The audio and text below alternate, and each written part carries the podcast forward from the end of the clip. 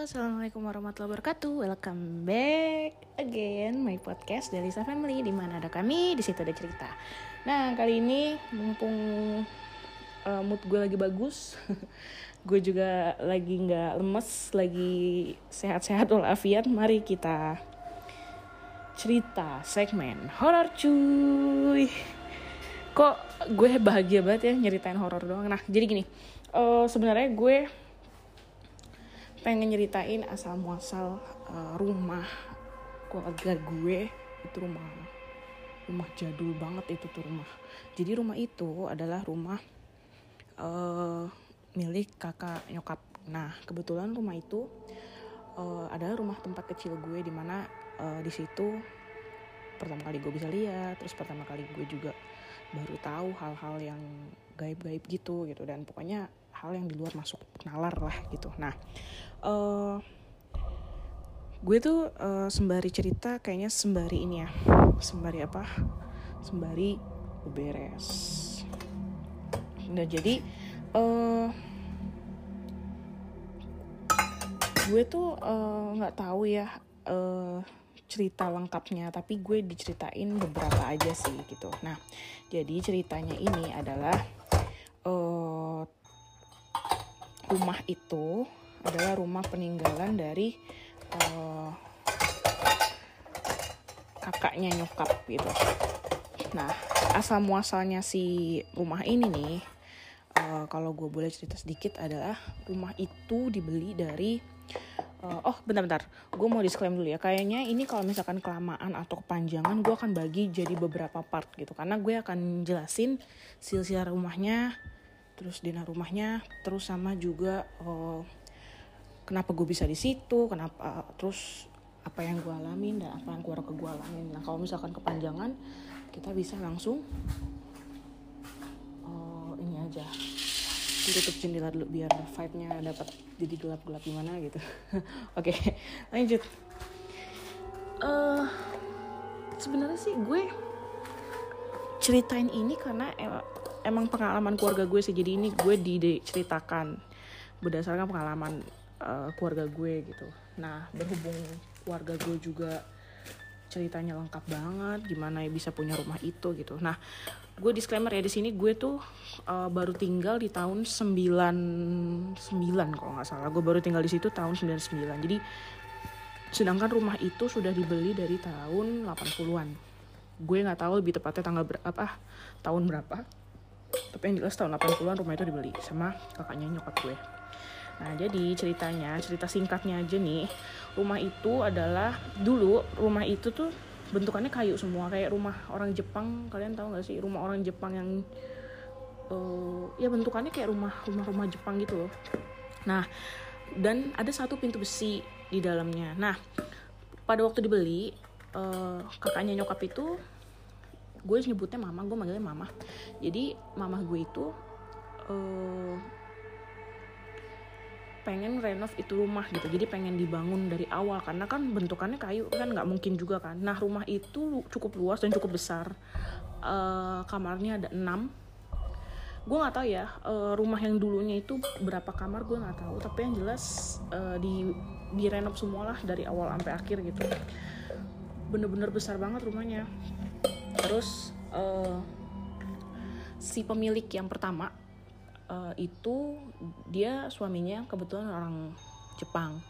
Dan dia ngasih uh, pesan ke mamah gue.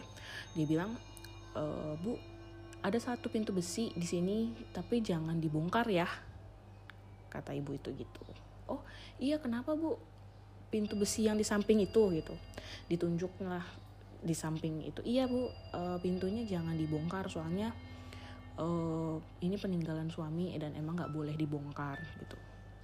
Kita penasaran dong kok bisa ya nggak boleh dibongkar gitu. Tapi ya udahlah uh, akhirnya sama mama gue itu ya udah tetap pintu itu tetap ada di samping itu. Jadi modelan rumah gue itu dulunya ya modelan rumah mama gue itu dulunya tuh jadi depan itu gar garasi. Nah depan garasi terus ada kayak pintu pagar. Pintu pagarnya tuh besi. Besi tebel-tebel gitu besi jadul. Pokoknya apa tebel banget itu pintu pagarnya gitu. Jadi panjang gitu pintunya. Terus di depan di samping garasi itu itu adalah uh, pintu besi di sampingnya itu. Jadi itu bisa nembus keluar. Nah di depan pintu besi itu ada tangga menuju ke lantai dua. Terus di samping tangga itu ada kamar kayak kamar sholat lah gitu kamar sholatnya suaminya mama gitu. Ya papa gue nyebutnya papa.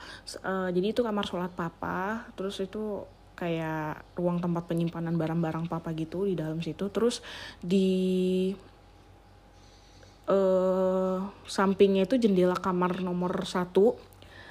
Jendela kamar nomor satu. Terus di sampingnya lagi itu adalah pintu pembatas antara garasi sama ruang TV gitu. Nah itu ya singkatnya. Mungkin kalian bisa apa ngeraba-raba sendiri ya uh, gimana sih bentukannya gitu. Nah jadi uh, setelah dibangun itu gue tuh kan belum tinggal di situ ya karena nyokap juga belum nikah kan. Jadi uh, nyokap sama adiknya juga tinggal di situ kan. Nah jadi ketika tinggal di situ sebenarnya uh, ya lumayan suasananya lumayan cukup horor sih karena samping rumah itu adalah kali terus ada SD juga uh, jadi ada jembatan gitu yang menuju ke SD gitu samping kalinya itu. Terus uh, depannya itu ya rumahnya itu tusuk sate jadi bener-bener paling pojok ngadep ke jalanan gitu gitu. Terus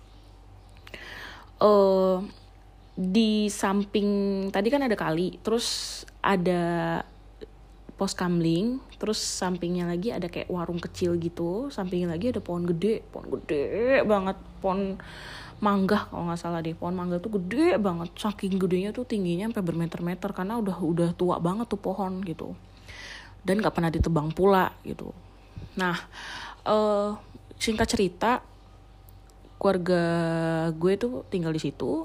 Terus akhirnya uh, nyokap nikah terus uh, pisah tinggalnya. Terus pas ada gue tahun 95 empat tahun kemudian gue disuruh tinggal di sana gitu. Tinggal di sana aja gitu buat nemenin mama. Karena uh, emang saudara gue ini suka banget sama anak kecil jadi ya udah akhirnya gue tinggal di situ gitu. Uh, awal sih sebenarnya nggak ada nggak ada ini ya nggak ada yang aneh-aneh karena waktu kecil juga gue uh, fine fine aja tapi waktu itu kejadiannya uh, ini pertama kali ya gue itu sebenarnya nggak ngeliat hantu di situ. Cuman pada waktu gue dibawa ke Anyer gue tuh panas tinggi demam tinggi ternyata. Karena gue tuh anaknya suka step ya suka step banget. Akhirnya dibawa ke Anyer terus gue ketemu sama anak kecil. Anak kecilnya tuh anak anak Belanda lucu banget deh pokoknya. Seingat gue gue nggak ingat ya tapi yang diomongin sama nyokap ya itu. Jadi gue ada anak kecil mah rambutnya warna coklat gini-gini. Pokoknya dideskripsiin lah gitu. Dia ngikut ke rumah gitu.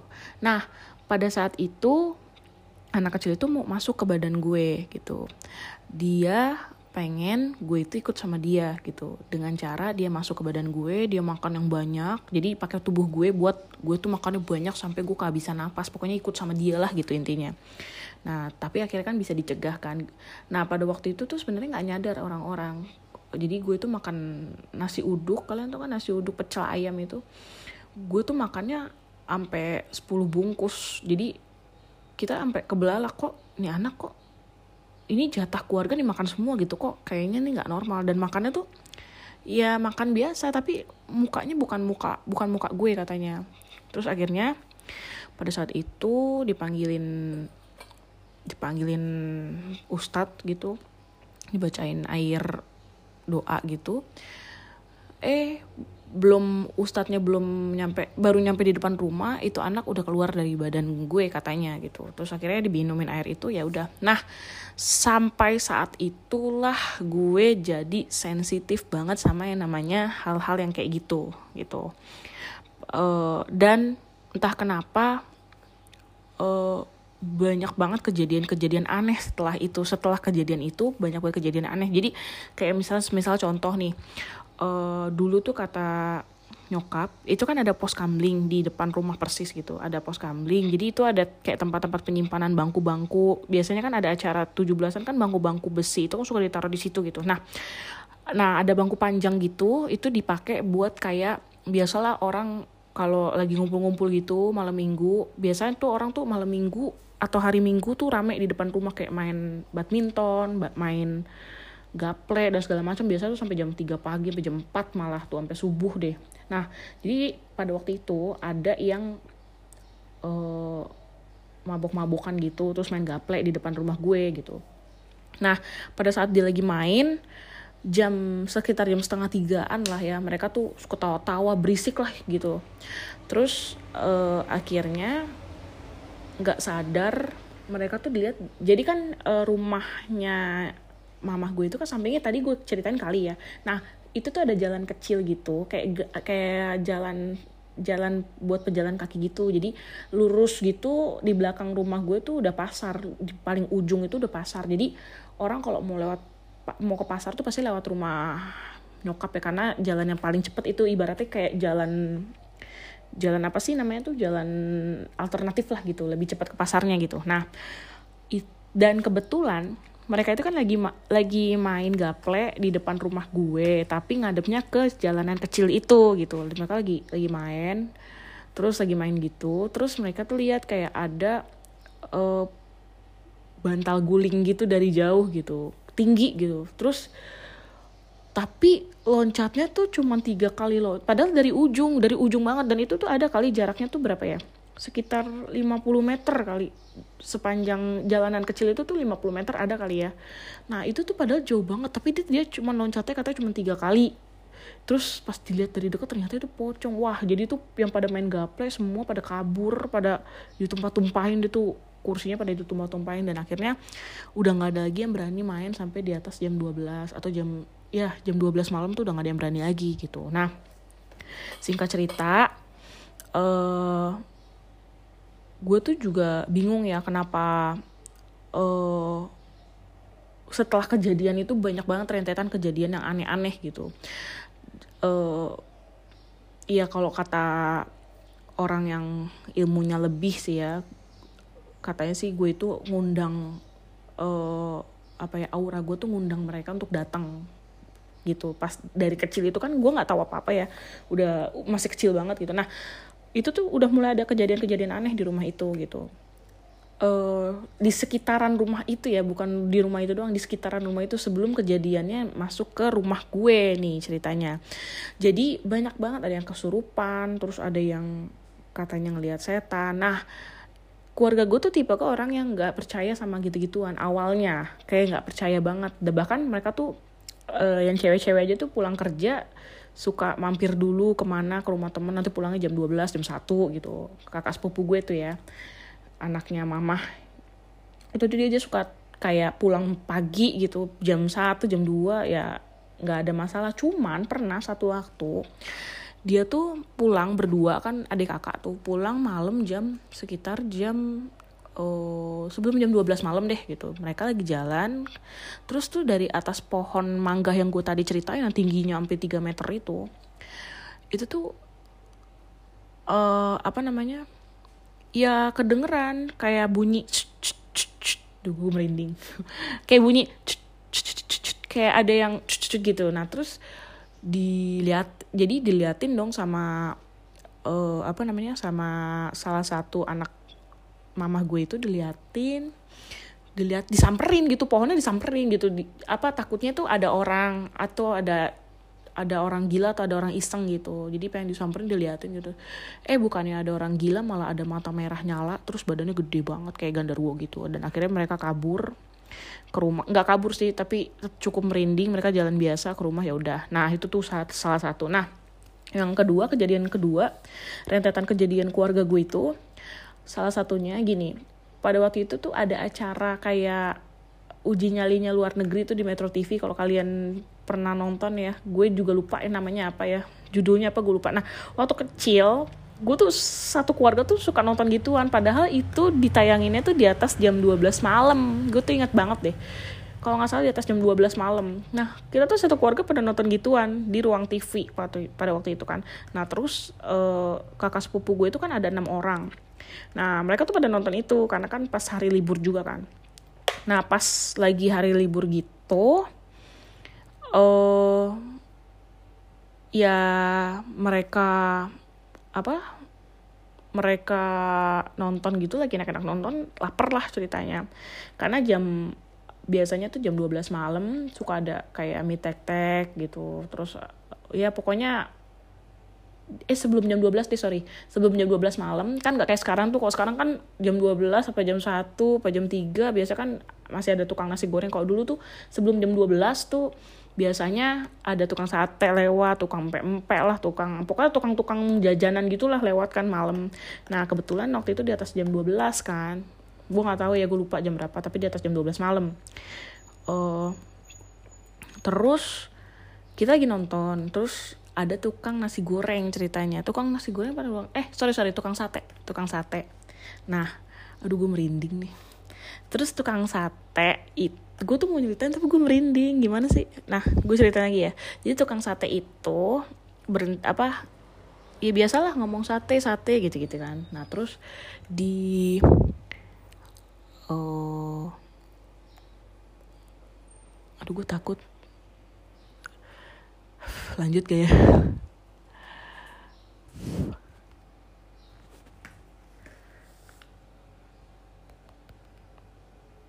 lanjut gak ya? Gue tuh merinding karena anak-anak gue lagi tidur siang. Nah lanjut aja deh. Terus uh, tukang sate itu dipanggil lah sama salah satu kakak sepupu gue bang beli gitu. Ya udah akhirnya pada beli tuh pada beli pada beli. Uh, pada pada buru-buru mengambil piring satu-satu kan. Nah mereka yang ngambil piring ini salah satu kakak sepupu gue cewek ada namanya Kameri dia ngambil piring paling pertama karena dia bilang lapar banget gitu. Karena dia yang paling uh, paling excited gitu ada ada tukang sate gitu. Dan kita tuh sebenarnya nggak ada masalah apa apa biasa aja gitu. Nggak nggak ada takut nggak ada apa gitu. Terus sempet tuh adiknya ngomong gini mer hati-hati lo mer. Ter bukan tukang sate gitu. Jam segini mana ada tukang sate gitu. Pokoknya dibecandain gitu. Ah diem lo gitu. Tai lo gitu. Pokoknya ngomongnya kasar banget lah gitu. Ya bercandaan anak-anak kayak gimana sih? Anak anak-anak cewek kayak gitu kan. Terus akhirnya uh, kamera itu keluar bawa piring. Tiba-tiba pas dia lagi bawa piring dia kan keluar sendirian. Pas dia lagi bawa piring dia kabur nyelonong gitu langsung kunci pintu langsung tutup jendela gitu. Lah kenapa nggak jadi beli gitu?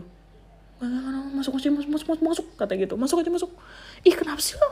Orang mau beli juga udah masuk masuk nah gue pada saat itu penasaran gue lihat dari jendela. Ternyata abangnya itu mukanya ancur. Jadi tuh abang itu berdiri megang piring. So, aduh gila serem banget. Gue tuh kalau inget dulu tuh serem banget loh. Jadi abang itu megang piring terus dia senyum gitu mukanya ancur seancur ancurnya terus ya udah akhirnya masuk dong kita semua gitu. Barulah cerita ada apaan sih? Ada apaan sih terus kakak kan jadi uh, anaknya mamah gue itu ada enam orang kakak sepupu gue itu ada enam orang salah satunya ada yang cowok kan.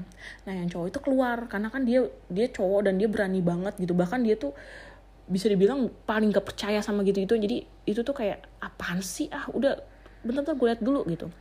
Eh pas dilihat abangnya nggak ada. Tapi gerobaknya ada gerobak satenya ada gitu. Terus itu tuh tukang satenya mana? Nggak ada eh beneran gak ada? Gitu. Terus akhirnya pada ngeliat ke depan dong enam enamnya tuh pada ngeliat ke depan termasuk gue jadi totalnya tujuh. Kita ngeliat ke depan gitu oh iya nggak ada. Nah tapi pas kita balik lagi diem gitu terus kita bingung dan kita kayak aduh kok serem banget? Mer mer emang tadi yang lihat apaan? Gitu ditanyain dong sama kakak-kakaknya termasuk sama adik-adiknya dan gue juga penasaran waktu itu. Gue tuh tadi gue kan pertama kali manggil abangnya kan abangnya nggak ada anjir rambut gue belakang ada yang nyolek. Ah no no no no no. Oke oke oke. Positif positif positif. Mungkin gerak sendiri karena kusut dah. Positif positif. Nah lanjut ya lanjut lanjut ceritanya. Jadi uh, pas kejadian itu kamera itu cerita gini. Uh, iya seingat gue ya. Tadi tuh pas gue ke depan pas manggil abangnya itu tuh abangnya mukanya gak kenapa-napa biasa aja. Tapi pas gue nganterin piring mukanya serem banget ancur semua. Serius loh. Iya terus akhirnya karena kesel diganggu gitu yang kakak yang pertama yang cowok itu langsung keluar lagi untuk yang kedua kalinya. Dia kayak nantangin gitu. Tapi pas dia keluar gerobak satenya udah nggak ada sama abang-abangnya. Padahal pertama kali keluar gerobak satenya masih ada. Terus yang kedua udah nggak ada. Gila nggak sih? Dan itu tuh kita tuh pada cengok pada lihat-lihatan gitu. Yaudah deh udah deh masak mie aja. Ya udah akhirnya masak mie kan. Ya udah akhirnya pada tidur kan. Nah kejadian-kejadian kayak gitu tuh terus berlanjut terus berlanjut sampai pada akhirnya ada satu momen yang paling parah banget sampai rumah gue itu diganggu sama uh, makhluk lain selain itu yang tadi gitu. Nah ini kayaknya lanjut aja part berikutnya ya karena gue uh, pengen nyelesain tugas gue dulu. Gue mau ngasih makan kucing. Tapi gue bakal ceritain lagi uh, momen-momen di mana itu kejadiannya. Tapi sorry banget gue nggak bisa jelasin waktunya. Itu kapan terjadinya? Yang jelas pada saat gue waktu itu udah tinggal di situ udah cukup lama gitu. Jadi kita nempatin rumah itu tuh cukup lama banget. Sekitar dari tahun 80-an deh 80-an sampai terakhir itu kita pindah tahun 2008 2008 kita pindah berapa berapa puluh tahun tuh. Udah lama banget kan. Ya karena ya itu tadi karena uh, kita nggak kuat nggak kuat banget sama keadaan uh, di rumah itu. Karena gangguan-gangguan yang emang makin lama makin intens dan makin parah gitu gangguannya. Nah nanti gue di part berikutnya mungkin akan ceritain gangguan-gangguan yang lain yang gue alamin gitu sama keluarga gue juga gitu. Nah nanti semuanya gue rangkum dan gue ceritain nanti ya di part berikutnya. Mohon maaf banget karena gue banyak kerjaan gue harus siapin ini gue juga harus masak buat anak gue. Nanti kalau ada waktu kita akan cerita lagi ya. Thank you semua yang udah dengerin tungguin part 2 nya mohon maaf kalau ada salah kata. Wassalamualaikum warahmatullahi wabarakatuh. Bye bye